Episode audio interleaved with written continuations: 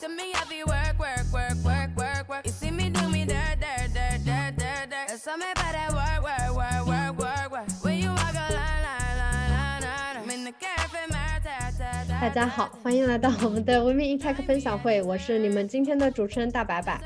然后今天我们的分享会的内容呢，就是跟我们的嘉宾们聊聊职业女性逐梦播客圈的一些心灵奇旅。啊，那我们今天的整个流程是这样的，我们会有一个五十分钟的访谈，然后会有十分钟留给大家进行 Q&A。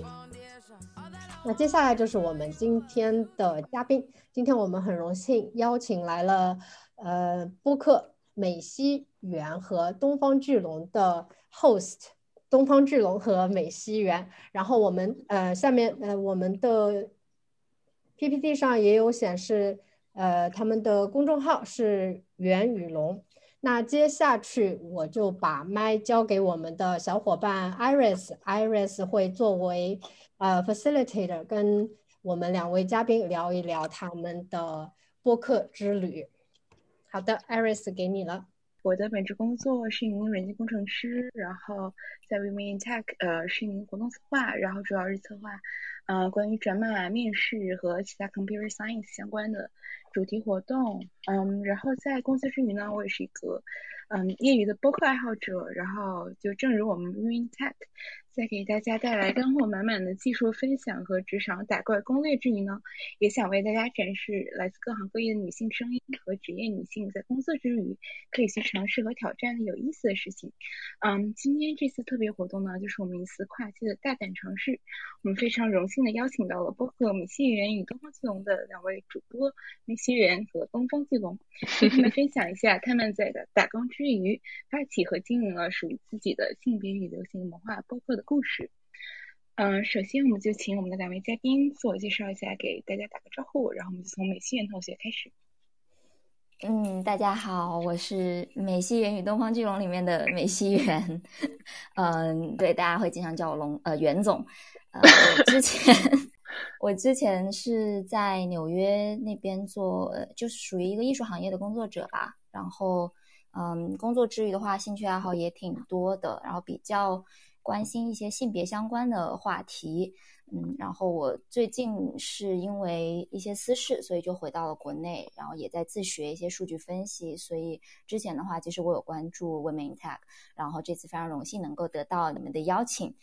嗯，好，那我把话筒交给龙总。呃哈喽，大家好，我是美西人与东方巨龙里面的东方巨龙啊，让大家喜欢一般叫我龙总。然后我的兴趣爱好就比较简单啦，我就是推理小说的爱好者，然后尤其是阿加莎的十级死忠唯粉，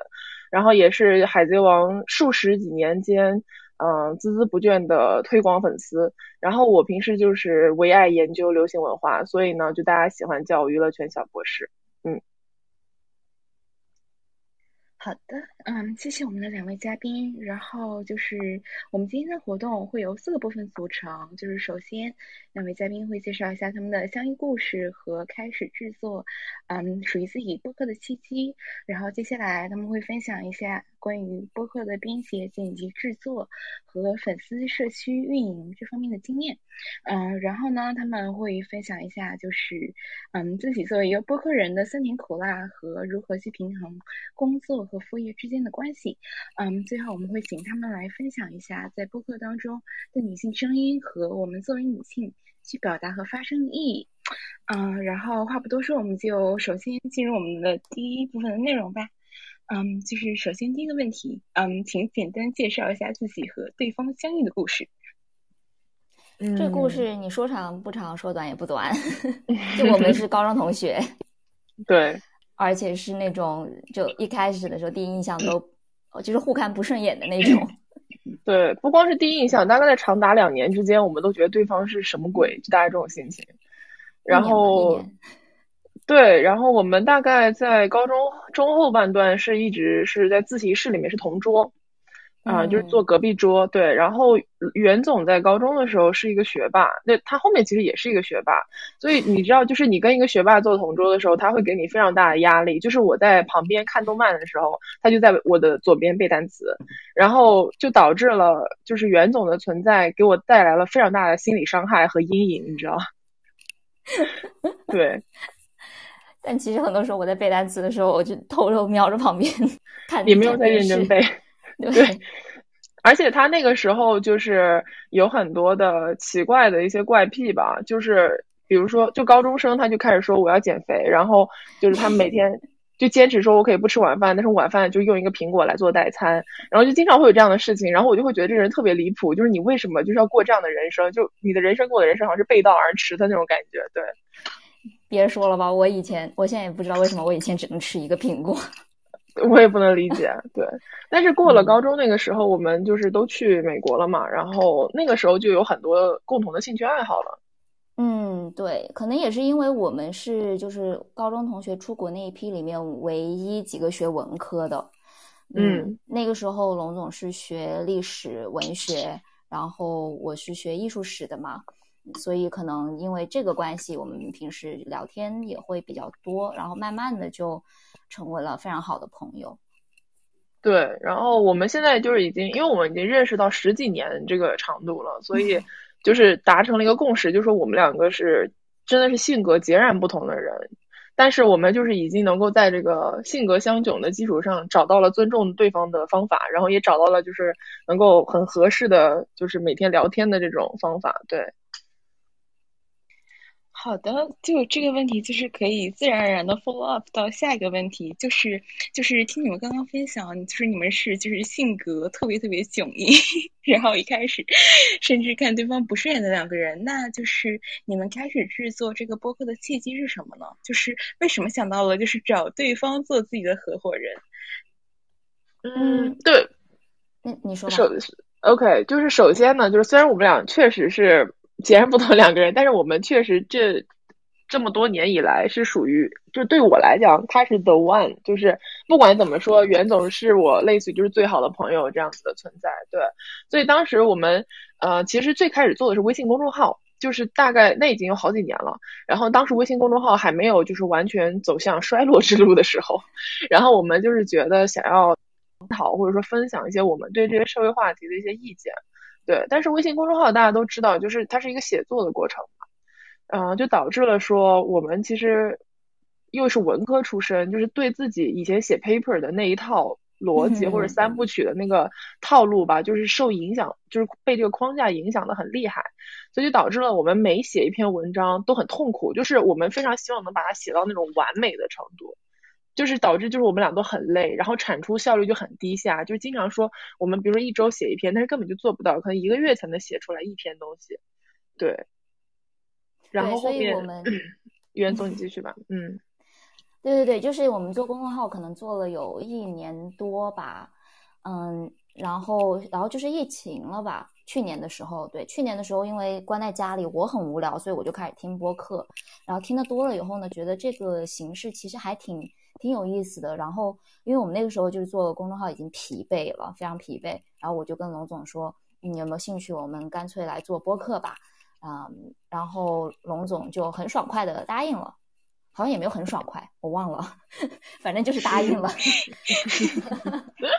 就我们俩的关系是那种经常就是。嗯，我们谁说一个话，就提出一个想法之后，可能对方第一反应是不同意、不想做，但是碍于对对方的爱，就继续做下来了。真的是，对，没错。就他当时跟我说做播客的时候，其实我是非常懵的，因为我是真的，我是一个完全不听播客的人。就是时至今日，其实我都不怎么听播客，就是除了美宣与东方巨龙和 Women Tech 之外，我都不了解别的播客是什么，你知道那种感觉。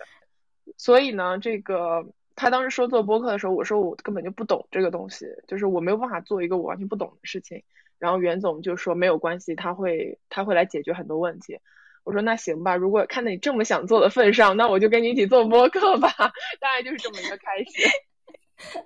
是的。对。嗯。好。的，那就是在你们确定了要一起做播客的时候，是怎么确定的？嗯，这个非常独特的播客名字，还有就是你们的就是关于性别与流行文化的这个主题呢？就是我们的这个主题吧，其实就是有点像是延续我们之前的公众号的主题，就是我们俩关注的东西基本上都是。嗯，一些流行文化夹杂着社会议题的讨论，然后还有性别问题，就是这个是我们长期以来都比较关注的东西，所以就自然而然的确立一下我们这个播客的这个调性吧，算是。嗯，至于这个名字，非常的 random，就是这样的。我我我们我我来分享一下我们起名的这个过程啊。就我们一开始做公众号的时候呢，我们当时想要。表达的意思就是说，现在有很多的东西是，嗯，就是比如说我们追星，或者说我们喜欢，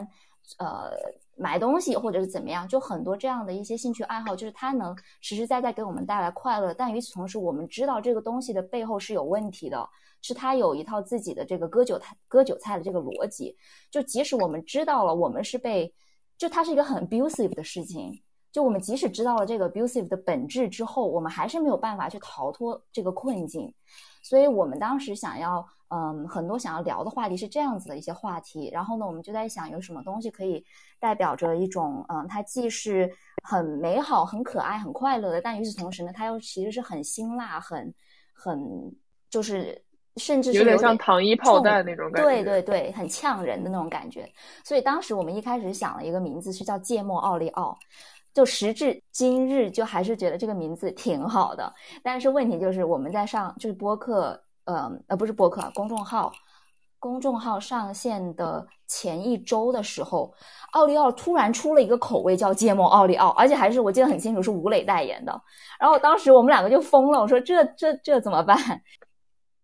对，就是那个芥末奥利奥吧，因为我们连 logo 都画好了，就是什么设定都好了，就是包括我们的简介的内容怎么跟这个名字挂钩，一切都是想好了。就就在我们微信公众号上线的前一个星期，就是非常的接近我们的 last minute 的这个时候，呃，奥利奥它突然出了这个口味，然后我们当时真的是晴天霹雳，甚至一度怀疑奥利奥是不是监听了我们两个的这个微信聊天的这么一个关系。对，然后但是没有办法，你就 被迫只能放弃掉这个呃名字的选择，然然后我们就转向了第二个名字，就是真的是非常临时的，就取了个叫仙人掌软糖。仙人掌软糖就是说它是一个长得很像仙人掌的软糖，就它真的没有任何的意义。然后我们就完全是拿这个名字过渡了一下，对。然后但是一直我们俩都对这个名字非常不满意，就是觉得它就是一个备选方案，然后也是一个很不好的备选方案，然后就想把它换掉。所以在做播客的时候，就说趁这个机会，我们就换一个新的名字。但是没有办法想到任何。就是说能够贴合喜欢的，没错，想不到。然后我们是开玩笑，就是因为袁总的微信头像，包括你们现在看他这个我岛的头像是美西螈嘛，就是一种动物，一种很可爱的粉红色的动物。然后就开玩笑说，那你就叫美西螈好了。然后我就说，那如果为了配合你，你是美西螈嘛，那我就应该叫个什么东方巨龙之类很高大威猛的这种名字。就是非常 random 的随口一提，然后实在想不到别的了，就变成了说，那我们就叫做美西螈与东方巨龙吧，就这么简单。对，主要还是被那个奥利奥蹭了热度。对，没错。是的呀，很生气。嗯，反正就是一个很离谱的，嗯嗯。不过就是如果你要硬扯的话，是可以这么扯，就是说，因为我当时的话一直是在啊美国那边嘛。然后龙总的话一直是在国内，所以这个美西螈和东方巨龙感觉是两个，就是东西两个物种的交汇。这就叫强行上升价值，这个部分叫做。对。好，下一个问题，pass。OK OK，嗯，那我们进入下一个问题。下一个问题是给对播客制作感兴趣的朋友的，就是如果我想和我的朋友一起制作一个自己的播客，那我要做前期准备都有什么？OK，这个问题我可以直接来回答，就是你需要找到一个像袁总这样的搭档。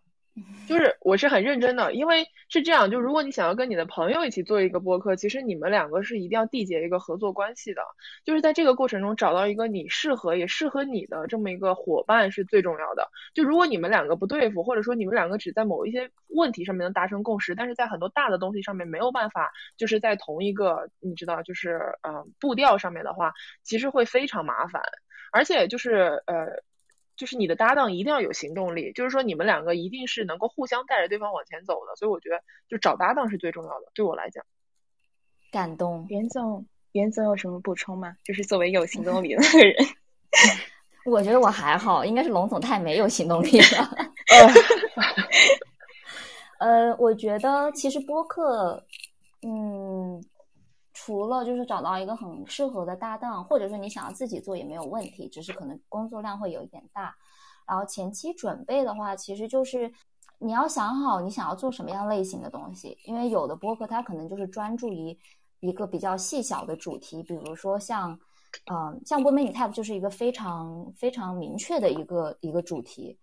嗯，或者是比如说你专门想要聊。泡面或食物之类的文化，这种也可以。然后另外一种的话，可能就是市面上比较多的，就是比较杂糅一点的也播客啊。那如果你想做这种话，也可以，只是说就提前想好你想要做什么样的。然后另外一个，我觉得就是需要有比较强的这个学习能力吧，因为嗯，不只说做播客了，做所有的这个自媒体，其实都是一个不断要学习、吸收很多新知识的一个过程。你不管是技能上的知识，还是你知识储备的这个量，还有就是你要去学习其他的播客在做什么，或者说这个市场现在是一个什么状态等等的，嗯，就是要保持一颗嗯比较能够积极学习的这个态度吧。嗯，好的。然后其实我们这个问题可以深入的聊很多，所以这样我们正好就是可以无缝切换到我们的下一个部分，嗯，就是关于播客的编写、剪辑、制作和粉丝社区运营的。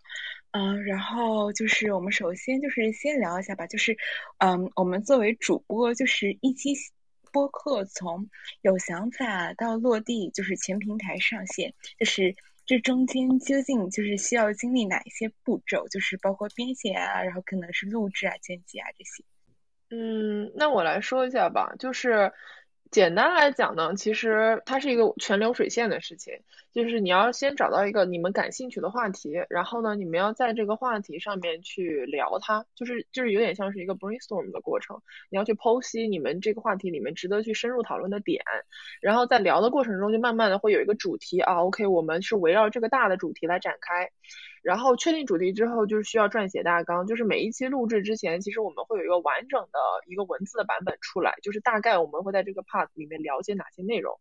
然后在这个过程中，我们就会对着大纲的这个框架，我们就会进行录制。录制完成了之后呢，就是一个后期剪辑，然后包括就是你中间要选择音乐啊、BGM 啊这些，啊，然后剪辑完成了之后，就是去完善我们上线的配套信息，就是包括我们的封面，然后我们每次上线了之后会有一个 intro，就是一个大概的简介，然后还有你要制作时间线。的这么一个过程，然后就是全平台上线，然后因为我们经常经历了另外一个步骤，就是全平台上线了之后就会被下架，所以我们 最后一个步骤就是与被下架的平台的客服进行斗争，就是呃大概就是这么一个流程的一个过程，以及再再度剪辑，比如说我们本来周五要上线那期《艳女》，就是关于《艳女》这本书的一个案例嘛，哎呀还没有还没有剪完，对，就是 你要根据改，就是要改很多的地方。就是要配合它的审查机制吧。对，没错。嗯，然后可能可以简单聊一下，嗯，我们的播客其实有好几个不同的板块，然后对于每个板块的话，其实制作周期也不是说完全是一样的。这么讲吧，就是我们这个板块可能经历了大概有三个呃阶段。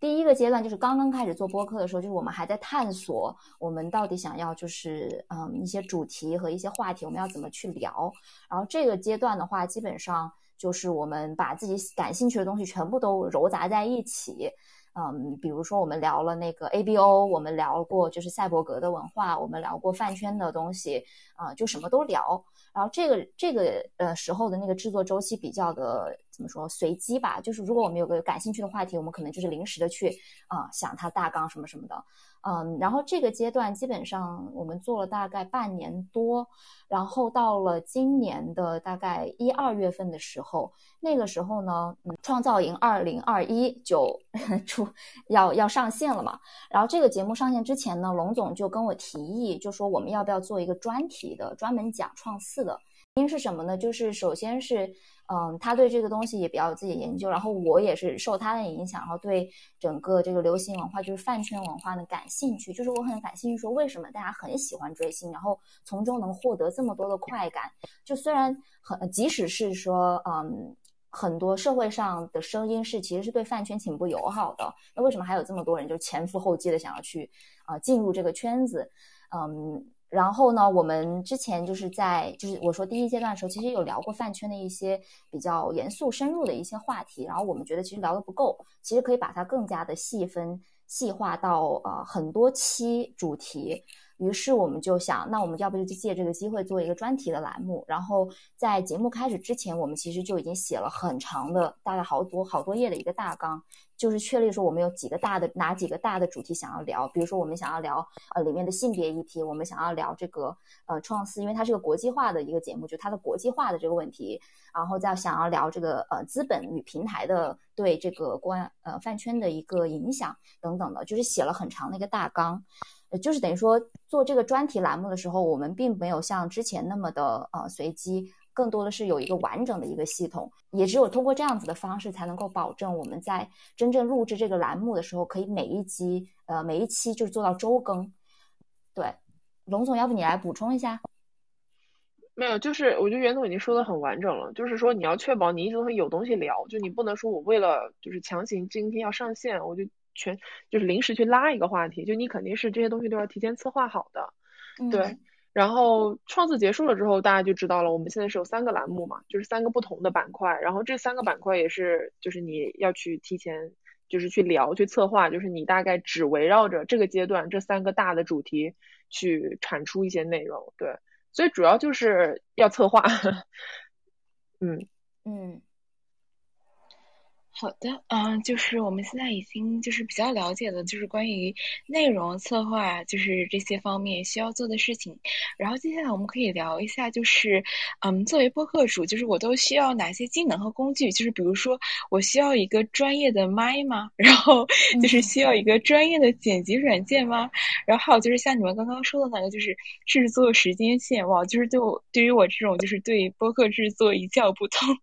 对人来说，感感觉是就是特别高大上的东西，就是想问一下，你们关于这些方面有没有什么分享？嗯，就我觉得可能听起来好像很复杂，但其实真的我们就是在这个过程中自学出来的。而且我们两个刚刚也说了，我们其实是文科生，对很多技术上的东西真的是就是也不太了解，所以真的都是自学而成的。其实也没有特别难，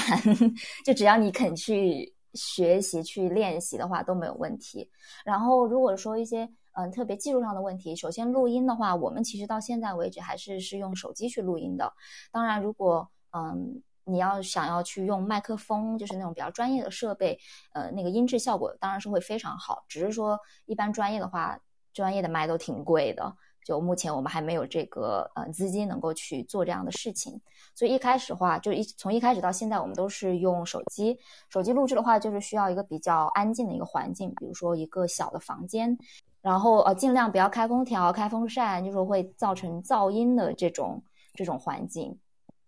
嗯，对对。然后录完了之后，其实剪辑是非常简单的，就是你只要学会 Logic 或者是 GarageBand，就这种基本特别好上手的软件。你选一个就行了，然后他们基本上就是基础的音频编辑的功能都是很容易掌握的，对。然后你就用 Logic，你就多探索呀，因为它有很多的快捷键啊，或者说它很多的剪辑设置，你多用，然后多摸索，多看一下那种就是 B 站或者是知乎的那种教程，其实很容易就能够进步，对。对。按照袁总的话说，就是我都能学会，还有谁学不会？对，龙总都能学会。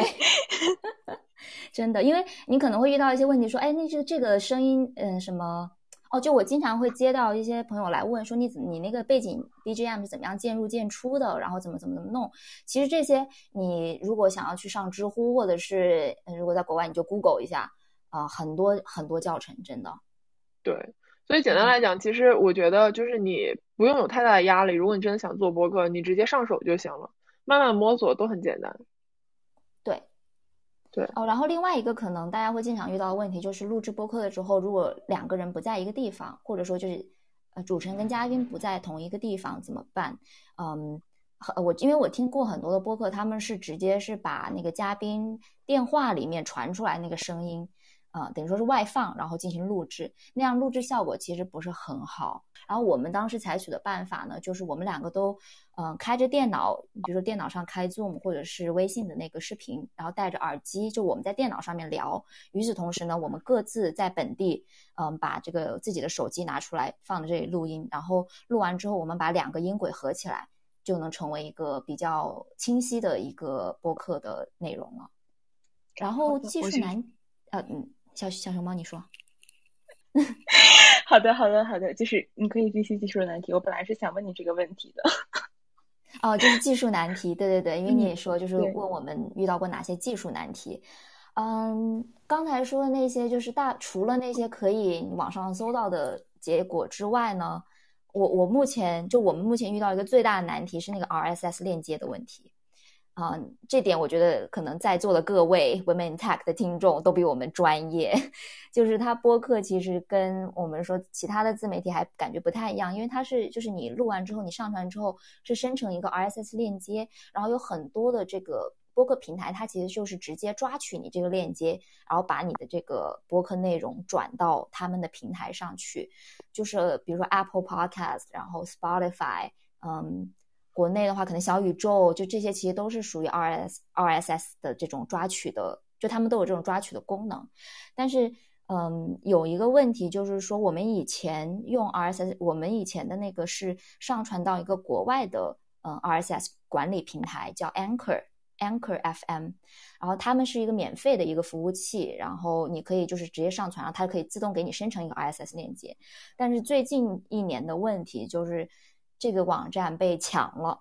所以它被抢的时候，国内所有的像是小宇宙这样的平台，它都听不到，就抓取不到这个链接了，所以大家都会听不到我们的节目。嗯，所以当时的话就是。还挺挺麻烦的，我们就要找一个国内的这种 RSS 平台。那国内的 RSS 平台呢，其实基本上，嗯，能想到，比如说喜马拉雅、荔枝，还有蜻蜓，还有一个是什么忘了，反正有四大平台。这四个平台呢，你是可以去上传的，但是他们的这个审核机制非常的严格，以及嗯不确定。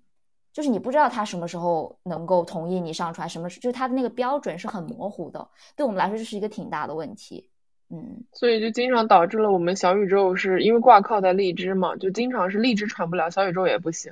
就是会是一个多米诺骨牌式的连环影响的关系。对，所以如果在座的各位有谁懂 RSS 链接，就是愿意来帮我们建一个的话，我们非常非常欢迎，就是。可以来联系我们，谢谢。对，然后求助，真的这是我们遇到很头痛最大的一个问题。嗯嗯，然后除了这个之外，我有一个非常个人的问题，就是我很想知道。Logic 怎么就是怎么变声啊？因为我们其实有一些嘉宾是不想要就是暴露他自己真实的声音，然后我们也买过就是那种变声设备，就变声器，就像柯南那种就是蝴蝶结是吧？但是这个东西效果不好，就是没有一个特别好的结果，所以我们对于变声这个话题很痛苦。这都是一些嗯细小的技术问题。这个问题有知道的，就是也可以之后就是在 Q&A 环节里面，就是 帮我们袁总和王总解决一下。OK 啊，那我们进下一个问题吧，就是你们是如何建立和运营一个健康的播客粉丝社群的？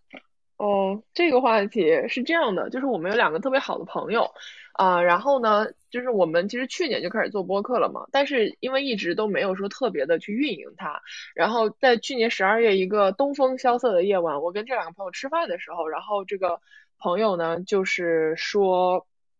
呃，他说你们为什么不去建一个微信群？然后他说，如果你们建一个微信群的话呢，你其实是能够跟你的听众有一个比较好的互动，然后你就是发通告呀，或者说你后续的一些播客的想法和变化是能够很及时的，呃，就是在听众群里面跟大家去分享。然后我当时。跟袁总分享这个主意的时候，我们两个其实都是很不确定的，因为我们两个对于微信群这个东西就是毫无运营经验，然后也觉得这个东西能成吗？很不靠谱的样子。对，但是因为我们那两个朋友真的是信誓旦旦，所以我们就是采取了他们的建议，当时建了我们的第一个叫 VIP 听友群嘛，就是大家现在都在里面的这么一个对氛围。然后，嗯。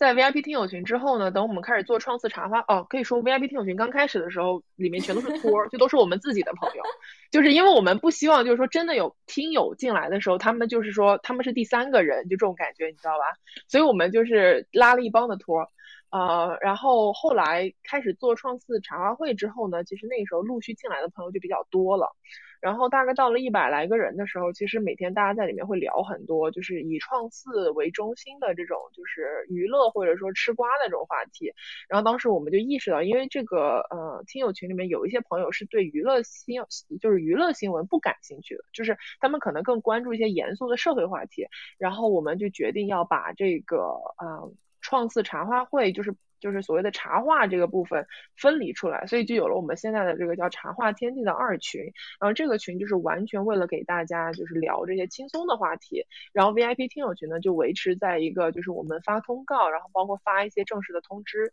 的这么一个存在。对，所以大家现在在茶话天地里的朋友都知道，这个群已经是到了一个很离谱的日活量啊，就基本上你一天不看就是几千层楼的这种程度。对，我觉得一开始还是一千，就是。一天的话大概一千条，现在已经日均七千条了。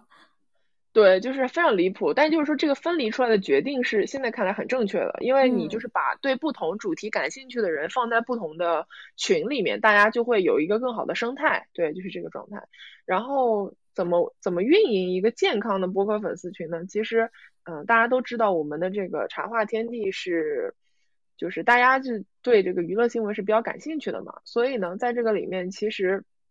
有的时候就是会聊到一些不喜欢的人，或者说是一些不喜欢的一些负面的事情，然后我们就不希望大家被这个氛围影响，所以其实后面有好几次我们就是说希望这个群是能够。给大家提供快乐的，就是你在这个群里面聊天，你每天不管是七千层楼你爬还是不爬哈，但是就是你打开这个群的时候，你是觉得很开心的，对，所以我们就是做过几次就是那种群内氛围号召吧，就是清朗协议嘛，就都开玩笑的说，对，被我们的听友戏称为清朗协议，对。所以就是说，我们基本上会持续的去跟我们的粉丝社群里面的朋友去进行互动，然后就是维持一个让大家觉得轻松快乐的氛围，这个是我们最大的一个宗旨吧。嗯嗯，然后其实包括在那个 VIP 听友群里面，就是之前的话可能也有过几次，就是大家嗯对一个话题有不同的意见和想法，然后可能会开始就是有一点争论的那个氛围起来了。就我们其实是觉得有不同意见能够去交流是个挺好的，就。我甚至会觉得啊，这个群如果能做到这这样的一点的话，是它真的是非常有意义。但是不同的意见交流的过程中，肯定会有一些碰撞、一些摩擦。所以我记得当时有一次发生过这样的事情之后，嗯，龙总就是马上出来之后开始就是控场，然后会会说啊，大家可能都不再说一件事情，然后就会说，嗯，那谁想来说的话就举手，我们就一个一个来，而不是说大家一起一股脑的坐在里面瞎，就是有点像吵起来一样，对。所以非常感谢龙总的运营，嗯，谢谢你突然突然之间开始夸我吗？特别热烦。对，就是我这里也要说一下，就是我其实也就是因为我我很爱听播客，然后我其实是加了很多播客的粉丝群的。我我真的就是不得不说，就是袁宇龙的群真的是就是嗯几百个人吧，就是聊出了几千个人的气势，从来没见过日活量这么高的播客粉丝群。我们自己也觉得很离谱。对对，但是挺有意思的吧？总的来讲。对，我就认识了非常有意思的人，非常开心。哦，然后除了这个，刚才提到的是一个，就是我我们有一个主群嘛，大群，然后有一个这个分部，就是聊娱乐话题的分部，然后我们还有一个就是读书群，这个话是跟我们最近在办的这个读书会息息相关的。然后后来慢慢的，我我感觉这个读书群也是开始慢慢的壮大了，嗯，不知道以后会发展成什么样，我们拭目以待吧。对的，嗯，好的，然后就是我帮就是袁总和龙总。就是打个广告，在 Zoom 的朋友，就是想要加就是这几个日活量非常高的群，可以搜索微信公众号“云雨龙”，就是打我们已经打在屏幕上，然后就是就是可以找到加群的二维码，应该是这样吧？对对对对。OK OK，好，嗯，那我们就是进入下一趴，嗯。我们下一趴就是聊一聊，就是嗯，两位主播作为播客人的酸甜苦辣，还有就是如何平衡工作，也就是主业和副业之间的关系。然后，首先就是第一个问题，就是邀请你们聊一下，嗯，就是做播客主是你的主业吗？还有就是你们各自的职业轨迹是怎样的？嗯，那我可以先代表我们两个人回答一下第一个问题，就是播客是我们的主业吗？不是。对，然后袁总来。啊，就甩给我了。对，嗯，就目前播客还没有，还不是我们的主业。嗯，虽然我们可能希望它能够是。我我说一下职业轨迹吧。对我刚才也提到，就是说我以前其实就是一直是在艺术行业、艺术文化行业里面做一个普通的打工人。嗯，然后做了有好多年、好几年了之后。呃，慢慢的话，就是也觉得，就说艺术，你做艺术行业的话，很容易会对会跟就是现实世界有一点脱节的感觉。嗯，就是我当时慢慢的会觉得一些社会，我会对一些社会议题非常感兴趣，然后也对流行文化很感兴趣。但是这些的话，就是呃，可能我在工作中很难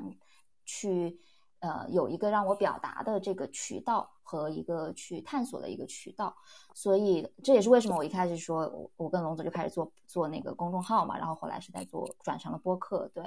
然后完了之后话，嗯，我今年也是因为就是呃种种原因吧，所以我现在是暂时是回到了国内，然后在这段时间就这几个月的话，我就是有在学，就自学一些数据分析，然后 data visualization 的东西。嗯，也不知道以后是不是真的是要转去写码哈，啊，但是我觉得就是能学一个技能还挺有挺有意思的，就是我在学习这个过程中还是挺享受的，嗯，然后目前的话，我可能更多的是一个自由职业的状态，就有时候接接活啊，不管是写作还是可能还是跟以前的艺术相关的一些策展的工作，或者是嗯，包括播客，播客是一个现在占我时间非常大的一个一个工作，嗯。大概就是这样。对，然后我们把麦交给龙总。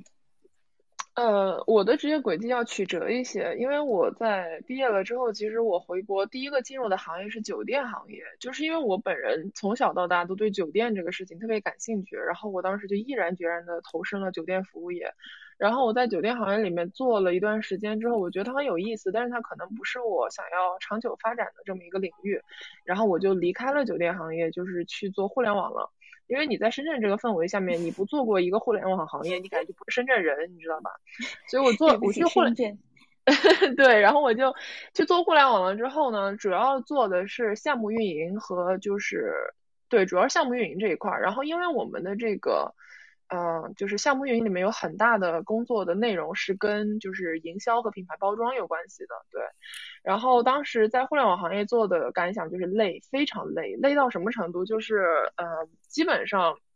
每天何止是九九六，基本就是下班都是十点多，然后回到家就已经是精疲力竭了。然后就在一个平平平无奇的夜晚，就是我下班，然后十点多回到家，然后。啊，浑身臭汗，但是已经没有洗澡力气，然后就瘫倒在床上。我的猫还在我的身上蹦迪的那个时候，我就意识到，说我为什么要做这个行业？就是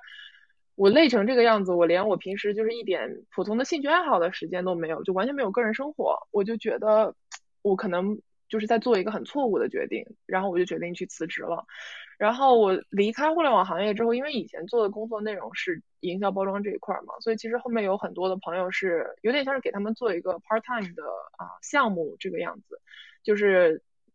成为了一个自由职业者，然后就是平时会接一下这就是这种类型的啊活动，对，然后就后面就开始做播客了呀。然后做播客的时候，其实播客大概现在占据我百分之五十的工作精力吧，然后另外百分之五十可能就是做一些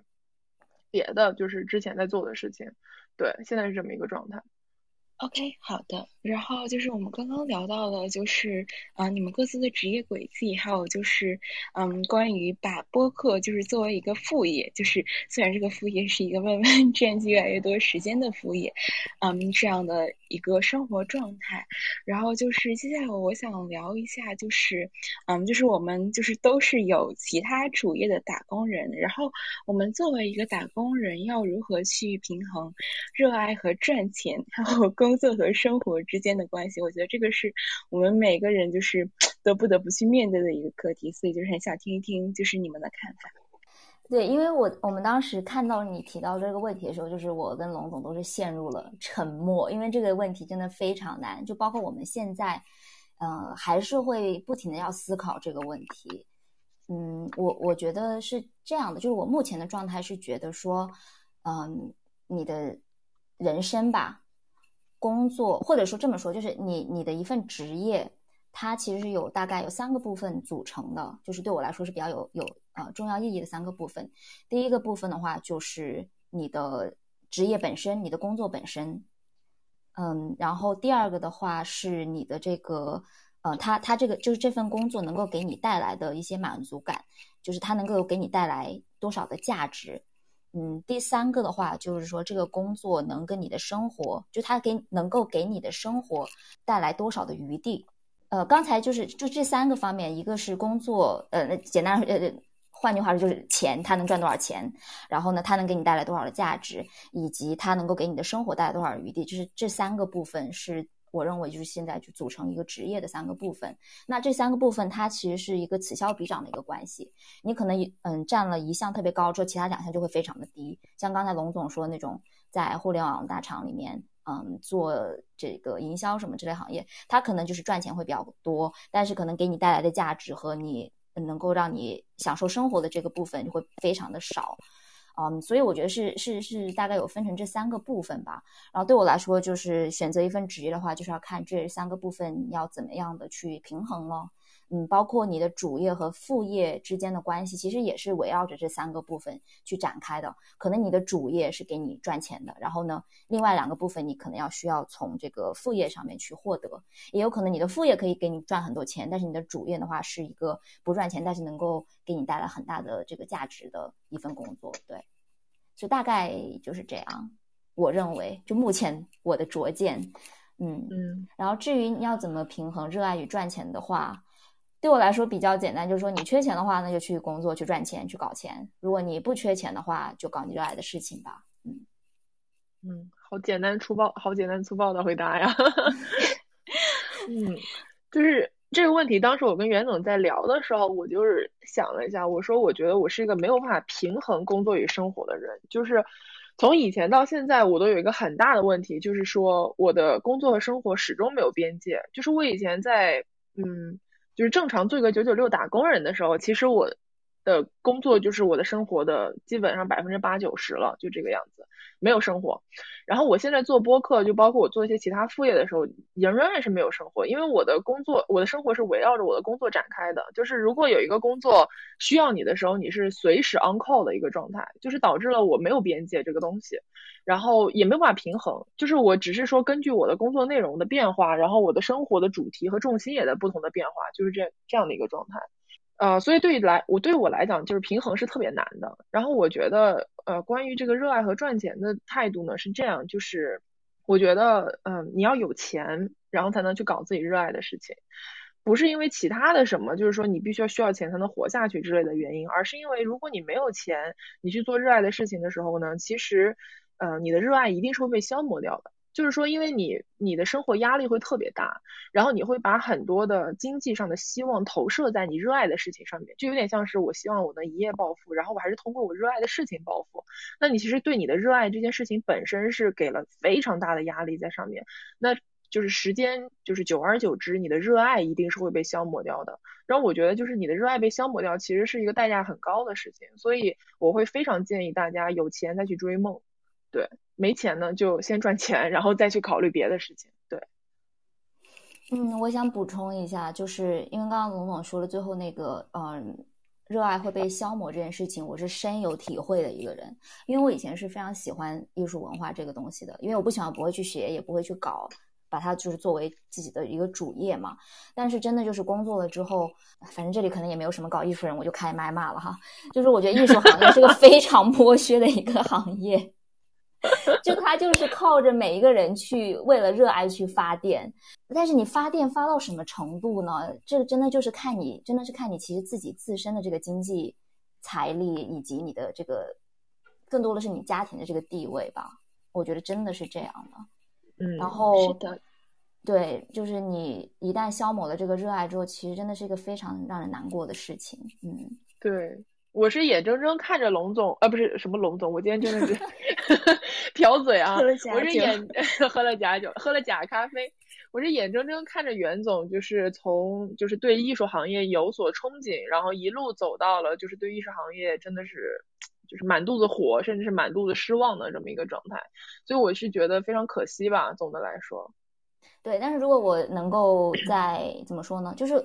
因为现在来说，播客对我来说是个很很有意义的一件事情。就这个平台去能够去表达、去传递，并且认识到很多跟我们是有，呃，就是对这个世界有类似的疑惑和看法的人，我觉得这个对我来说是很重要的。如果我能够在这个方面走到，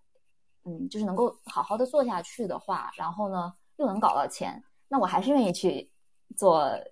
一些跟艺术相关的事情，就他，就我本身对他的这个喜欢还是在的，只是说现在我我不是不一定会把它当成一个我特别大的一个主业吧。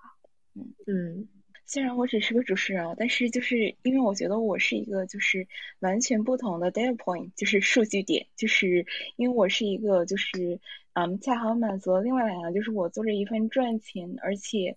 嗯，工作生活平衡非常好，就是非常闲的工作，但是就是我不是很热爱这份工作这个状态。然后我就是深有体会的一点就是，嗯，我觉得就是一份工作，就是它表面上来说你的幸福感来自于这个做内容，你喜不喜欢它有没有意义，但是实际上它也来自于就是你这份工作要做多长时间，需不需要加班，然后就是你能在这个工工时里面赚多少钱，包括你的。老板人好不好？你的同事好不好相处？然后包括你如果需要通勤的话，就是离家近不近这类，其实都是就是一个非常就是大的工作的幸福感的一个 决定因素吧。对，所以我也觉得就是这个问题其实还是有挺大的讨论空间的。就是想要完全靠热爱去做一个就是关于工作的决定，我觉得是一件。就是非常需要勇气，然后也很值得 respect 的事情。我可以再补充一下下吗？就是因为你刚才你说那个，我觉得就是非常的同意，是一个非常值得 respect 的一件事情。但是，呃，与此同时的话，如果一个行业是要求每一个人去为热爱发电的话，那这个行业本身是非常有问题的。就我对艺术行业可能一个比较大的一个意见，就是说，它好像是期待着每一个人都是要。为爱发电，而不是说，呃，就就会少了很多这种实际生活上的一个保障，不管是说你什么社保、医保，或者说你的这个工资的高低等等这些的，就是，嗯，不管怎么样，每个人都是生活在这个社会上的一个人，他喜他的兴趣爱好，他的这个追求什么的，其实也不是说真的是分分了贵贱的，嗯，如果你是觉得这个人啊，他可能，就如果这个行业要求一个人他。嗯，因为你这个这个这个东西可能看听起来非常高大上，非常的高贵，是个很高贵的一个兴趣爱好，但是嗯，给你的钱非常低，或者说你的工时非常长，或者是工作环境非常的不好，我觉得这个是一个很，哎呀，很，哎呀，说白了，我觉得所有文艺创作相关的行业都有这个通病。就有创越是创作类，他就越有这病，因为他们就是会希望创作的人是生活在梦幻泡泡里面的，就他们可以不用呼吸，不用吃饭，他们就是追求梦想就可以了。嗯，好的，就是感觉这个问题 越聊越焦虑。嗯，就我们聊点开心的吧。然后就是，嗯，我们就是接下来聊一下，就是在你们制作《云雨龙》这个播客这一年里，觉得最有成就感的瞬间是什么？就是我们先聊有成就感的，然后再聊焦虑的。成就感，嗯，我觉得其实很搞笑的，就是我们虽然是做播客，但是其实我最有成就感的瞬间是来源于我们的听友群，就还不是播客本身的成就。就是我记得有一次，嗯，当时我们已经有一百多个听友了，那个时候那个阶段，然后我们在。啊，我们的听友群里面就是发起了一个问卷，因为我们想要了解到就是大家对什么东西感兴趣，就是有点像是奠定我们后续发展的一个方向，然后也就征求了大家对于我们的一些就是变得更好的建议这个样子，然后就有很多的听友朋友是非常认真的回复了我们的问卷，就是也给了我们很多宝贵的意见，然后我就是看那个问卷结果的时候，我其实是非常感动的，就是我当时就觉得说，OK，我现在有点了解，就是我们做这个播客的意义在于哪里，就是你要寻找到这个世界上能够跟你共频，就是同频共振的那一群人，然后就这种找到同伴的感觉，我当时是觉得非常的有感触的。对，嗯，我跟龙总其实差不多，就是我最有成就感或者说最感动的瞬间吧，都是来自于听友群。呃，比如说听友群这个每进一个新人的时候，就会有很多人出来列队迎宾，发那个欢迎光临的表情包，就什么欢迎光临，然后喜欢您来之类的，就。好了，好了，说一个比较那个正经一点的，嗯，最近一个让我非常感动的瞬间，可能是呃，我们之前在做创四那个系列的时候，有一期是采访了一个创四的选手，一个外国选手卢克，然后卢克这期播完了之后，那天上线之后，当天晚上就可能被人搬到豆瓣去。然后又从豆瓣呢转，有人搬到了微博，然后微博上面越来越火了之后呢，有很多的营销号也去搬。反正总而言之，就是这个播客这这集的这个内容上了热搜。当时，然后我们跟群友听友群里面的朋友是，就是眼睁睁的看着他从，呃一开始，嗯到上播客的这个阶段。然后当时我跟龙总，我们两个人其实是很懵的一个状态。就我们完全没有想到说这期能够上热搜，而且它上热搜就是被人家广为流传的那几张图，其实是有一点断章取义的啦。然后我们当时就非常害怕这个播客，呃，这集火了之后会不会对当事人造成一些呃不好的这个影响，或者说产生一些误会吧，甚至是可能会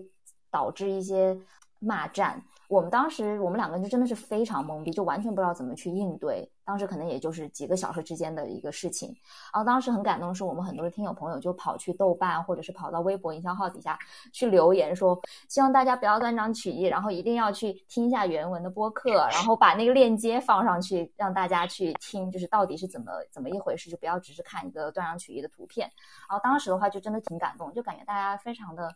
爱护我们，保护我们。就我们当时真的是被保护的一个状态，就是自发组成了袁宇龙反黑组。对，所以我们是什么？我们是国内首屈一指的养成系播客，好不好？所以就非常的爱大家，非常感谢。然后。嗯，接下来我们聊我们最后的一个部分，就是关于播客中的女性声音和我们作为女性去表达和发声的意义。就是，嗯，首先我非常喜欢听播客的一个主因，就是我觉得播客这个形式其实很有意思。就是我觉得很多时候，就即使文艺工作者很多都是女性，但是，嗯，实际上占有话语权的、被大家认识的。嗯，创作者很多时候都是男性，包括工作者也很多都是男性。但我觉得播客是非常少见，如果不是唯一一个，就是我觉得是，嗯，就是女性创作者占主导力量的一个平台。就是我现在去想那些，就是嗯，大家为大家所知的，就是这些播客，我会觉得女性创作者是，嗯，占了比男性创作者更加重要的一席之地的。所以，就是我想讨论一下这个话题，就是为什么我们喜欢，也需要更多的女性内容创作者。嗯，我觉得其实你刚刚说到一个点特别好，就是很多时候我们感受到，不管在什么领域里面能够发声的女性，女性都比较少嘛。所以其实我们看到，不光是在就是内容创作方面，任何领域其实都是有很多的女性从业者，但是呢。在这些领域里面，很明显都是男性占据话语话语权的这么一个现状。所以，不管在什么行业，女性想要发声，她所要承受的压力都会特别高，因为她要首先她要站出来，另外一个就是女性发声之后的风险也会特别大。就是哪怕表达的是同一个观点，男性表达出来，可能很多人就会觉得 OK 没有问题，我能接受；但是女性表达出来，他们就会觉得啊，我可能会因为你是一个女性身份，然后我会对你有这样那样的成见。然后就导致了说女性发声的成本特别高，在这么一个现状下面，我觉得其实为什么我们需要女性内容创作者，就是说有一个是一个，就这么简单，就是能有一个人站出来说话，就是多一个声音。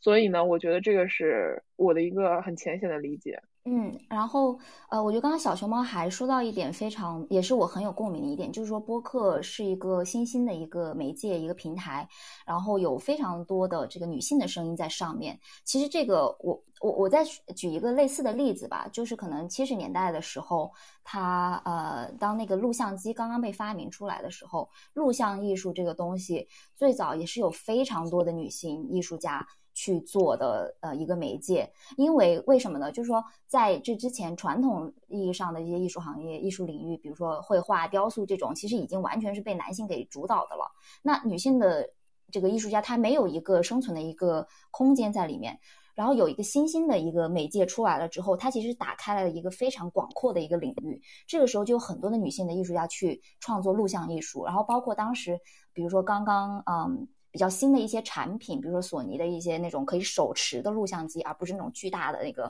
非常重的那种录像机。他们那个广，他们那个产品出来的时候，他们面对主打的这个群体其实也是女性，他会找很多的一些女性去做广告。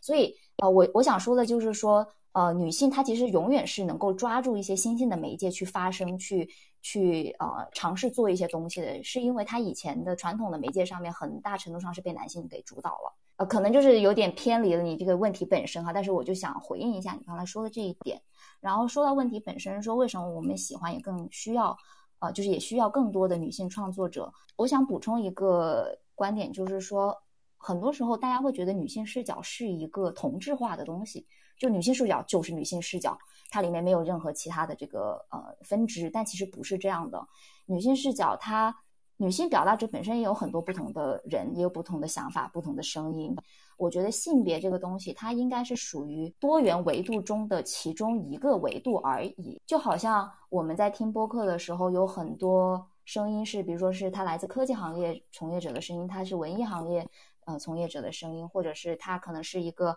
妈妈的声音，或者是以以一个朋友的声音去发声，这些都是一个多元维度中的呃不同的维度。而女性声音其实就是这种维度中的一个，它不应该被打压，不应该因为它是一个性别的维度而被打压。好的，因为我们刚刚就是也讨论到了性别议题，然后我们就想继续深入，就是讨论一下，就是为什么就是我们去发起关于性别议题的讨论，对我们来说非常重要。我想也讲一个小小的故事吧，就是最近在听友群里面发发生的一些故事，就是有一个朋友呢，他可能在工作中遇到了一些比较。让就是让人很不舒服的一些男领导或者说男同事，然后他就把这个故事分享到了群里。分享出来之后呢，好多人都出来发声，就说啊，我也遇到过这样的类似的，或者我遇到过一个其他怎么怎么样的一个，嗯，对我们非常不友好的一个男领导或者是男同事。然后就突然间，这个是因为它是发生在那个我们的茶话群，就是谈娱乐话题那个群里面。但是突然间大家都不谈娱乐话题，都在谈自己身边经历过的这样的一个事情。当时对我的冲击感非常大，就是觉得。哇，其实每个人、每个女孩子、每个女性，她都经历过这样的事情，因为自己的身份而被，因为自己的性别身份而被区别对待的一些事情。所以说，这么多的事情，它在日常生活中是天天都在发生，但是我们没有一个渠道去能够了解这些东西，没有一个渠道能够去真正的去聊这种性别议题。所以我觉得去聊性别议题是非常重要的，而且性别意识仿佛。其实它就像是一个房间里的大象，你一旦看到了之后，你真的很难去忽略它，并不是说我们多么的，因为很多人会觉得哇，你们这些什么所谓的这个田园女权怎么的，你们天天什么东西都能扯到性别上面，但是真的就是你一旦意识到这个事情时候，生生就生活中很多的小的问题，你都能发现它其实背后有一套自己的逻辑的。然后在袁总刚刚说的内容上面去进行补充吧，我觉得讨论性别议题对于我们两个来讲有点像是底线一样的东西，是因为呃。就是我们本身就是两位女性嘛，如果作为两位女性，我们不去聊性别这个，就是巨大的影响了我们所有成长环境和我们对世界理解的这个因素的话，我觉得。这个是不合理的，就是如果女人都不去聊女性话题的话，那还有谁能聊这个话题呢？所以这是我们底线上的东西，我们是一定要聊这个东西。然后另外一个就是我自己的感想是，其实我们聊了很多流行文化的东西，然后在流行文化里面，其实现在有很大一部分是以女性为受众的东西，比如说我们聊了很多饭圈啊、追星啊这些东西，啊，但其实这些文化内容是被边缘化的，或者说是被主流视为妖魔鬼怪。就比如大家一说饭圈就说傻逼，就说脑。脑残，对吧？就这种感觉。但实际上，一个文化它只要出现，它一定是有自己的合理点的，就是它是为什么出现，为什么女孩子喜欢这些东西。我们就是如果不去聊、不去分析的话，其实大家对于这些东西始终是有一种污名化的感觉。但是只要女性喜欢，就一定会被污名化，这个东西本身就很离谱。对，所以我们就觉得这个东西，如果你不去剖开来分析它的合理意义的话，其实是一种损失，就是对于大家了解女性也是一种损失。没有，就是我想说，除了女性相关的话题，其实我们还聊了很多其他的，就比如说性少数，或者说是就是包括男人为什么活得这么痛苦，就之类这些东西，我们其实也都聊。就是性别议题不光光是围绕女性产生的，性别议题就是。以我们的女性视角出发，我们关注的就是像女性一样，在社会上一定程度上被变成了少数派，或者是一定程度上被边缘化的这些群体的一个就是共识的生存环境的问题。对，嗯，好的。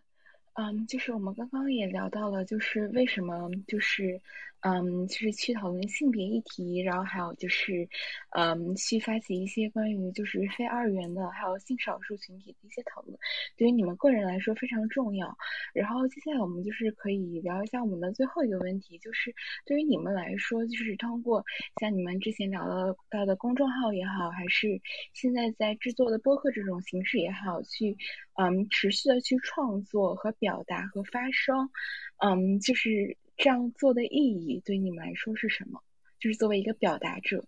嗯，我觉得播客对于我来讲比较特别的一点是在于，播客你只能听到声音，就等于说你是不需要注意这个人的外貌或者任何其他的先决条件，你都不需要了解。所以发声这个词本身就是听到声音嘛，所以我觉得播客其实是最能够符合发声这个标准的这么一个媒介。你只听声音，只听它表达出来的内容就够了，就是你不需要了解其他的，你也不需要通过其他任何的因素和维度去判断。嗯，我觉得龙总讲的非常好。然后呃，可能还是我刚才已经提到过那个吧，就是播客是一个新兴的一个媒介，它其实是为很多的少数群体。打开了一个新的表达渠道，对很多人来说是一个新的机遇。所以说，嗯，我觉得持续创作、表达、发声的意义也在于此吧。哦，不好意思，就是我有点。就是我有一个观点想要补充，因为就是刚好刚刚龙总提到了，就是播客它是一个就是没有画面只有声音的平台嘛，然后就是让我想到了，就是我们作为一个女性，就是我们从小到大是被教育了男以男性的视角去审视世界和审视自己的，就是嗯，就是 women tech。的听友们就是可能也会知道，就是我们在就是说我们去做什么机器学习啊之类的东西的时候，其实是我们有一大堆的数据，然后不断的去训练，不断的训练一个模型，然后它就会慢慢变得聪明，然后它去做一个决策的时候，就会就是你知道根据它以往所获取的信息去做出一个决策，所以我们这些就是在继承了这些就是男性视角，就是我们把这个男性凝视已经就是你知道就是放到了我们的骨血里，所以就是我们其实。在屏幕上面看到一个女明星也好，然后一个女 idol 也好，然后一个女性的公众人物，我们其实是很难不去注意她的外表和就是 就是她的一些就是就是外表啊，她长得漂不漂亮呀，身材好不好啊，这些就是其实是很男性视角的东西的。然后播客可能就是刚好就是抹去了就是这些就是。嗯，怎么说，就是让人不舒服的部分，然后反而就是可以让我们，就是女性作为人，就是平等的，然后这样互相沟通，我觉得是一个就是非常棒的形式。讲的非常好，鼓掌，耶！啊，OK，然后我们今天的内容就是我们今天的 Women Tech 分享会就到此为止，然后我现在就停止分享屏幕，看一下我们就是 Women Tech 这边有没有什么问题，然后在我们这边的问题就是提问环节结束之后，然后我们就是听友群们，就是听友们可以就是转移到我岛，然后我们之后也会附上二维码，然后就是大家可以自由的进行一个小型的 Q&A，嗯。好的，然后我们第一个问题就是有点好奇，审查的时候哪些算是敏感内容要剪掉呀？两位的播客感觉不涉及什么敏感敏感话题呢？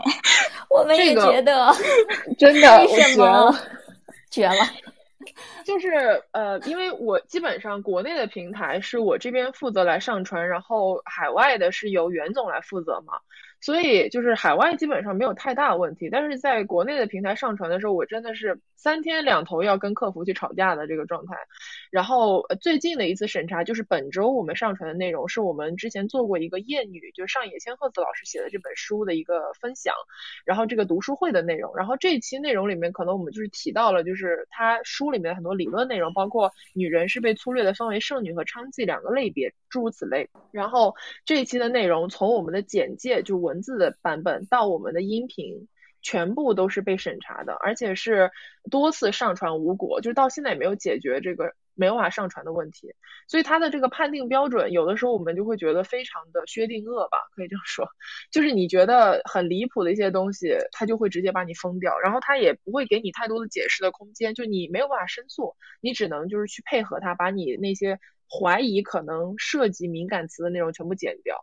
但是你剪掉了之后，这内容没有意义了呀！你探讨的不就是这个吗？而且这本书可是由正规出版社出版的著名社会学理论家写的，就是著作耶，就是这种内容都会被掐掉，我们就觉得非常的不能理解。对对，然后这也是为什么我们一直就是刚才也提到，就是说我们非常想要能够搭建自己的 RSS 平台。就是有一个自己的 RSS 链接，嗯，可能很多朋友，国内的朋友会说，哎，你们为什么没有在那个 Apple Podcast 上面上？那是因为如果要上 Apple Podcast 的话，你必须要经过荔枝、喜马拉雅等等这几个比较大的平台，你要上传的话，那你就要接受他们的这个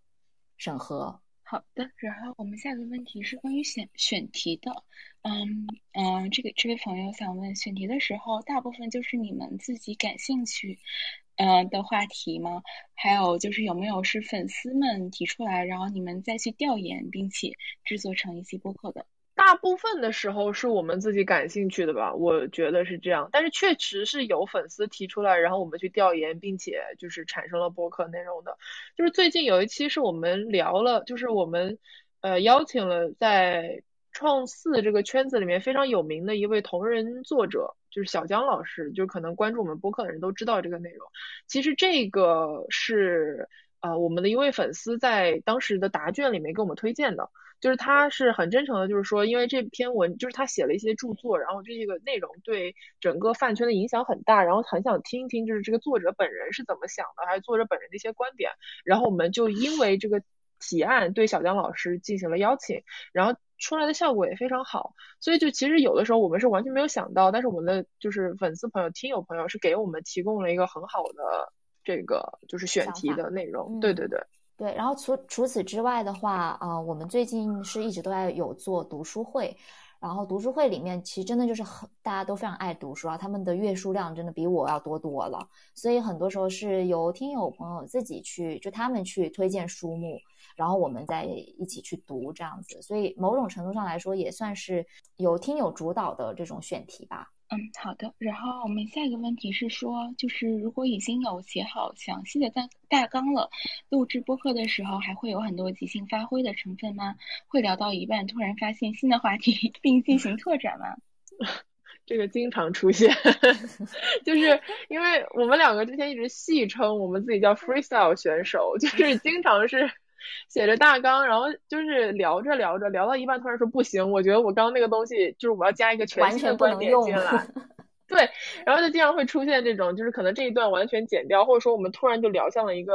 呃之前没有想到的一个走向，就这个也会经常发生。对，因为我觉得就像我们之前说的，就是你要确定一个主题，你要落地的时候，其实是写大纲也是你通过不停的聊天，然后不停的碰撞，然后才能有一个呃。就是火花嘛，所以其实，在真正录制的过程中，等于说你又加深了这种聊天碰撞，所以有新的火花出现太正常了。嗯，对对对，呃，如果是我们邀请了别的嘉宾来的话，那我们可能会比较尽量的，就是在大纲的范畴内。就当然，嘉宾他可能会提到一些其他的话题，然后我们作为这个呃提问者或者说一个主持人的这种身份的话，可能就是会顺着嘉宾的那个话。但是尽量我们两个人自己的话就不会去进行太多的这个发散，嗯，会忍住，嗯，好的。然后我们最后一个话，呃，最后一个问题是说，嗯，在播客行业有哪些 monetization 的渠道？呃，可以植入广告吗？平台会根据播放量分成吗？就是变现渠道。OK，这个的话，其实播客行业现在是这样，就除非你是大的播客主，就是真的是能够跟平台去进行签约的那种播客主，嗯，不然的话呢，一般来讲不会有这个播放量分成的。就是你如果去看一下喜马拉雅、荔枝那些，他们是有自己的签约主播，然后你要申请成为签约主播，就是有一个，就等于说你是成为他们的合伙，就是合作方这样子，是要签合同的。对，所以如果你没有到达那个级别的话，一般都不会有平台给你的这个。兑现，嗯，没错没错。然后现在基本上比较常见的就是植入广告吧，就是播客主会接一些软广，然后呃，根据你广告的合作的力度也会有不一样。有一些可能就是他会赞助你这一整期的节目，然后他会对你有一些带货的要求。然后也有一些是比较就是轻松一点的，就是说你只是单纯的就是报一下他的名字，推一下他的产品，然后他会给你一定的这个呃广告收入，大概就是这个样子。就总的来说吧，我觉得现在播客，因为它是算是一个新兴的一个行业，嗯，它的这个变现渠道其实还没有很多，就包括刚才提到这个接商务这一块儿，其实嗯比较还是比较少的，特别是对一些新刚刚开始做播客的播客主来说，比较大家看到比较大的那，就是经常会看到有一些商务活动的这种大的播客的话，那都是。上万粉丝量，上就是头部了，就是最最好的那几个播客。嗯，其实我有一个 follow up，就是因为我有的时候会用 Spotify 去听播客嘛，然后 Spotify 它就是有的时候会随机掉落一个广告，就是你听着听着，然后然后随机掉落一个广告，然后就是我想知道，就是比如说，嗯，就是你的播客上传到 Spotify，然后之后它掉落一个广告的话，就是是没有办法拿到广告分成的吗？理论上来讲，我理解 Spotify 的逻辑应该跟 YouTube 差不多，就是说，呃，你在 Spotify 上面，播客主应该会跟那个平台方就是签协议的时候，应该会有一个就是你要不要出现广告的这么一个东西，就包括微信啊，就是他如果做微信公众号也会知道，就是有一些微信公众号中间是会出现随机小广告的。有一些是完全不会的，就是你会做一个决定，就是你如果完全不希望它出现广告的话，等于说你就完全不会拿到这部分的分成。然后如果你同意了，就说 OK，我接受这个平台在我的内容里面中插广告的话，平台是会给你一部分的分成，但是这个钱很少很少，就是非常非常少。呃，我补充一下 Spotify 那个问题的话，因为 Spotify 它不是一个自己上传音频的一个渠道，它是一个 RSS 抓取的平台，所以说你那你听到的广告。呃，有可能是 Spotify 放进去的，但是也有可能是你上传 RSS 的那个平台放进去的，嗯，就是有可能是抓取，就是国内提供 RSS 服务的那些平台放进去的。对，比如说呃，我刚才提到那个 Anchor FM，就是我们啊在国外用的这个 RSS 的服务器，呃，它会有一项是说你要不要。呃，你愿不愿意就是让我们中插广告这一项？如果你选了是的话，那你可能就是你的那个音频里面就会出现广告，然后你在不管是在 Spotify 上面听还是在 Apple 上面听，你都会听到那个广告。那这一部分的话，那就是跟 Spotify、Apple 平台自己本身可能没有太大的关系了。呃，你说到这个话，我其实有点好奇，如果是大家真的是在这个听的过程中突然出现了掉落了一个广告的话，会不会很影响你的听听收听的这个体验呢？嗯，Spotify 是你如果要是买了 Premium，就没有了，有广告了。对对对对对对。嗯嗯，好的。然后就是我们 side 的问题就是这么多了。然后那好了，那我们现在 进入到了这个舞蹈时间。哎，大家来开要开麦的举手哈。对啊，我刚刚先看到就是我们听友群里面其实有朋友在问，就是一个是问我们两个今后有没有计划要做视频类的节目。嗯呃，就是是这样的，就是说，因为视频类节目，我们刚刚也说了，播客最好就是你不用露脸，就你没有这个压力。但如果要做视频类的节目呢，要不然就是不露脸做，要不然就是露脸。但是露脸的话，你其实是要做一个心理建设的，就是你会情不自禁的就对自己的外貌有很多的焦虑，对吧？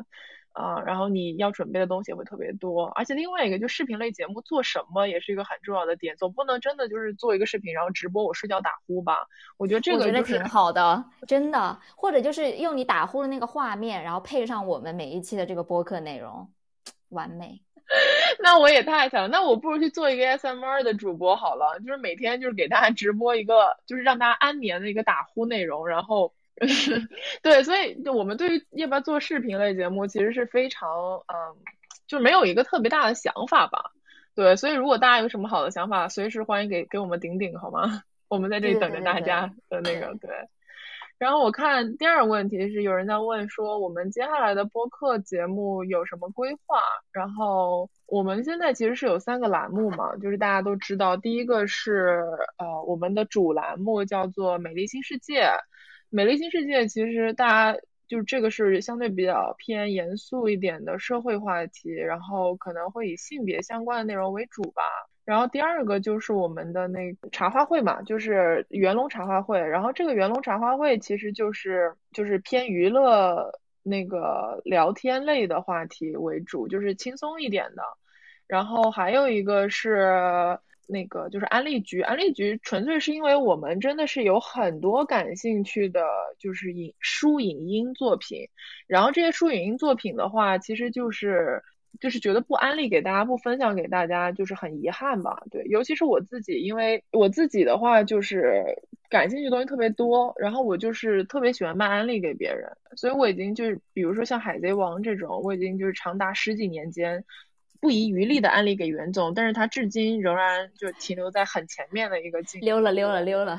对，是的，就是这么一个情况。所以我们因为有很多想安利的，就导致了安利局反而选题就特别难，因为你就是拿捏不准哪一些东西可能是大家吃的安利。对，所以就是安利筛选的时候也其实挺困难的。然后如果就特别 focus 在安利这个内容上面，可能一年三百六十五天，五十二个星期，每一期都是安利局的内容了，就变成这样。嗯，然后如果。如果你们就是对什么话题特别感兴趣，希望我们聊的话，真的是可以随时在群里面，或者是跟我们私信沟通。对对对，就是我们对选题的态度是非常开放的一个状态。对的，嗯，所以就是大家不用压力。然后就是我导的朋友有想要开麦提问的吗？我可以把你拉上来开麦，然后再把你放下去。突然间大家都这么羞涩吗？我可以提一个问题吗？我可以提一个问题吗？可以提，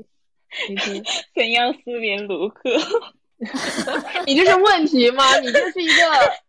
你这个是一个私联的请求，好不好？笑死！哦，卢克现在应该在拍电影呢，而且他应该是作为主创人员。嗯，对，还挺好的，因为他说他自己有在写，就是故他有在写，就是想做导演、编剧类的一个工作。对对对对对，所以就是看到他进组了，我们还挺开心的。他前段时间过生日了呢。对呀，就是挺好的。我们还是很希望他后续就是大家有一个持续的关注度给到他，因为他很有才华，你知道吧？他又写剧本，又会导演，然后他还会那个 rap，对他真的是很厉害，你知道吧？而且他还是普林斯顿学 electronic engineering 电子工程的，我觉得太厉害了吧？他真的挺牛的。我始终记得他在影里面，呃，跟沸羊羊，呃，跟曾涵江聊黑洞的问题，我觉得太牛了。那个，我是想问一下大家，现在那个，就是说，如果是自由职业的话，大家会对那个自己的收入会有一个顾虑吗？或者是会对之后的那个，呃，生活规划会有一定这样，就是这个方面的考虑吗？就是想问这个问题。当然会有呀。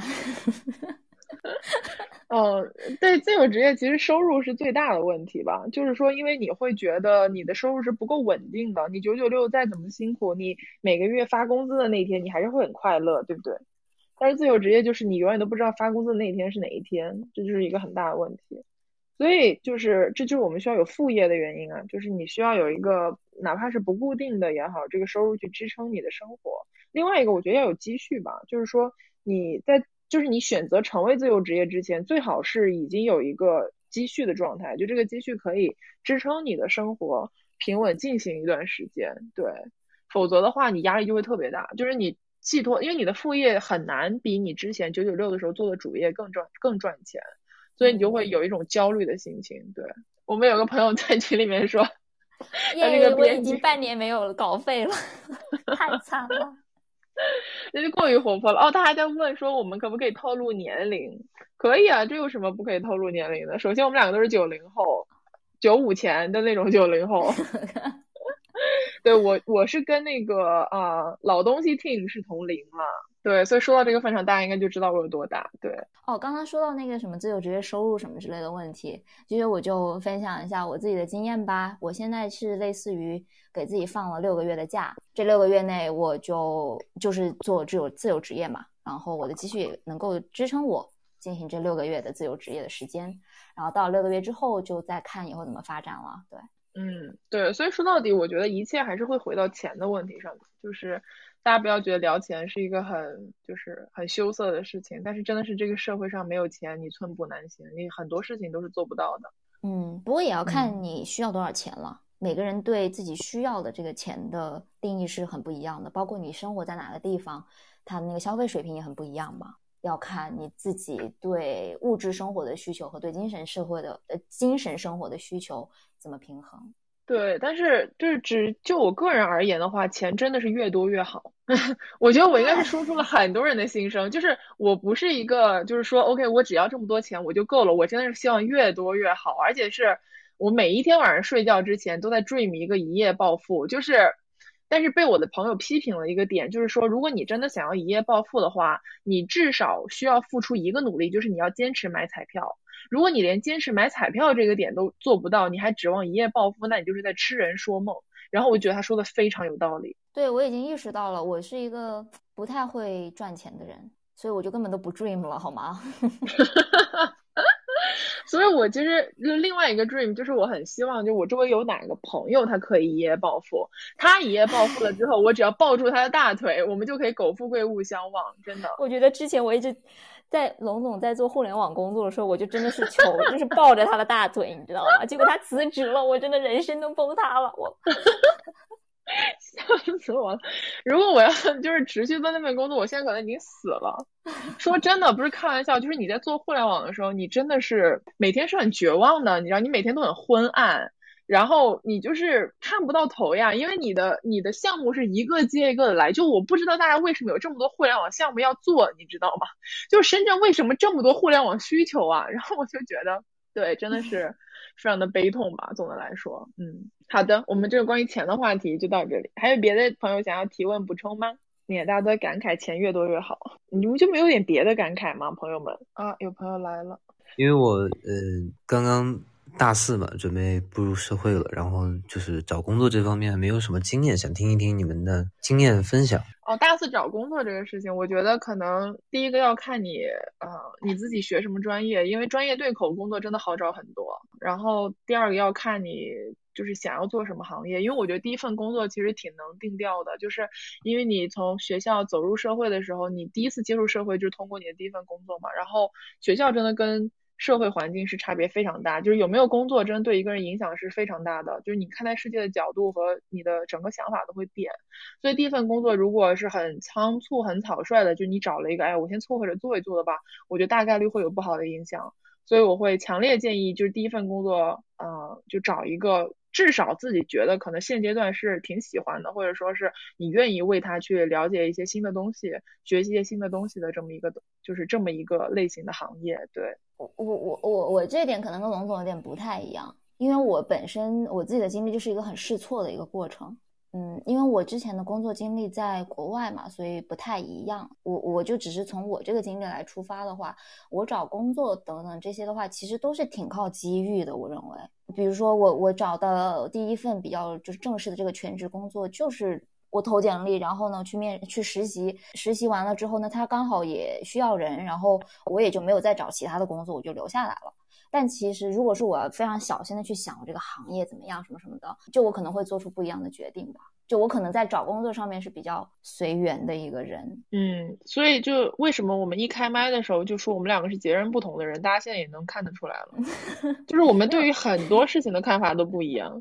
但是是这样的，因为我觉得你，呃，我在大四的时候，对很多的这个社会上的 东西，就是或者说对很多的行业、职业这些是没有什么了解的人，我很难去做一个决定，说 OK，这个行业就是我以后想要投身的一个行业，我要就是始至终我都要做这件事情，然后我就去专门找这个行业的。事情，有的人是这样的人，那我觉得我非常支持你去做。但是如果不是这样的人的话，其实你也很难要求人家就从一开始就决定好自己要干嘛。哎，那我可以分享一个，因为我刚刚也说了，其实我就是离开学校之后做的第一份工作是在酒店行业嘛。嗯，其实酒店行业跟我的专业半毛钱关系都没有。然后酒店行业也不是一个，因为酒店行业是这样，就是除非你真的是能够做到，你坚持一直在这个行业里面，然后你也比较有做这一行的天赋，也遇到好的机遇，然后你能走到一个比较高的位置，否则你是很难赚大钱的。酒店行业是这个样子，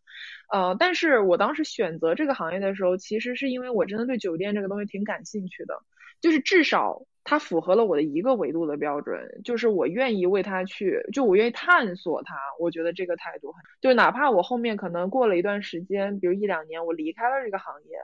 但是我至少在那一两年里面，我在这个行业当中经历了很多事情，我是真的觉得有意思。就是我现在想想，我也觉得是值得回味的东西。所以就是我觉得至少你得选一个是你真的感兴趣的东西吧。就是你第一份职业，如果你就就是踏入了一个你可能又不了解又不感兴趣的地方，我觉得很危险吧。嗯，就是太未知了哦。然后我再补充一个我的小小的建议吧，就是我觉得刚开始工作的几份工，一份或者是几份工作，如果有可能的话，还是去大的平台、大公司或者是大的一个平台，因为这样的话，你真的是能够接触到很大的一个社会。呃很多人可能会在比如说一个大公司里面做螺丝钉，跟在一个小的创业公司里面做一个非常就是有很大主动权的这两种。类别的工作里面会去纠结吗？但是我我我现在的感觉，就我当时的话可能会选择，那我要去创业公司。但是我现在回看的话，我觉得如去大的这个平台大公司里面有好处，就是说你能够知道整个行业它的运作的模式，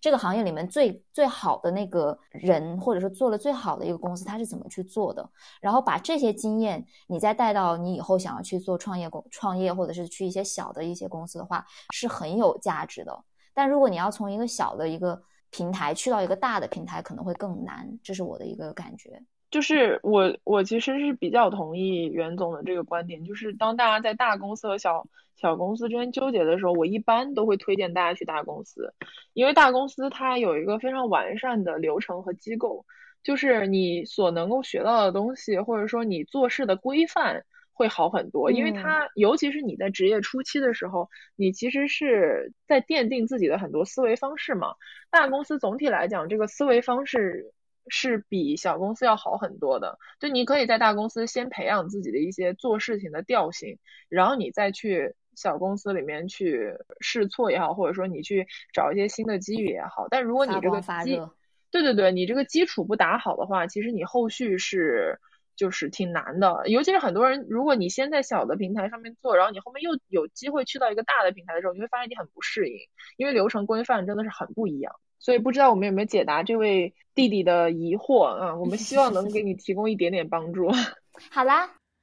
好的，那现在来到了我们下集预告的时间。今天的节目里面，大家也知道，我们以前是写过微信公众号的。那其实我们下集想要讨论的内容，就是我们在微信公众号的长达两年的时间里面，多次想要写，但始终没办法下笔的一个主题。因为这个涉及到我们两位都非常喜欢的一位已经离世的女歌手，呃，Amy Winehouse。啊，我们下一期节目上线的时间七月二十三号呢，正好是他逝世十周年的一个纪念日，所以我们决定把这期节目完完整整的献给他，可以这样说，来聊一聊 Amy 的人生故事以及我们对 Amy 的许多想法，然后也就希望大家敬请期待了。啊，如果你也想。嗯你喜欢我们的节目，想要更多的与我们交流，欢迎大家加入社群。加入的方式非常简单，就是微信公众号关注“袁宇龙”，回复“听友群”三个字，你就可以获得呃社群小助手的联系方式，然后他就会把你拉进群的。嗯，如果你喜欢我们的节目，也希望大家可以多多的订阅我们，给我们留言，我们都会看的。然后也欢迎大家给我们在公众号底下打赏，你的支持就是我们最大的更新的动力啦。那我们就下周再见。每天站在高楼上，看着地上的小蚂蚁，他们的头很大，他们的腿很细。他们拿着苹果手机，他们穿着耐克阿迪，上班就要迟到了，他们很着急。我那可怜的吉普车，很久没爬山也没过河，他在这个城市里过得很压抑。虽然他什么都没说，但我知道他很难过。我悄悄地许下愿望，带他去蒙古国。慌慌张张，匆匆忙忙，为何生活总是这样？难道说我的理想就是这样度过一生的时光？不卑不亢，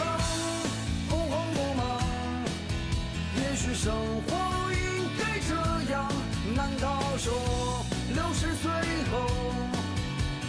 寻找我想要的？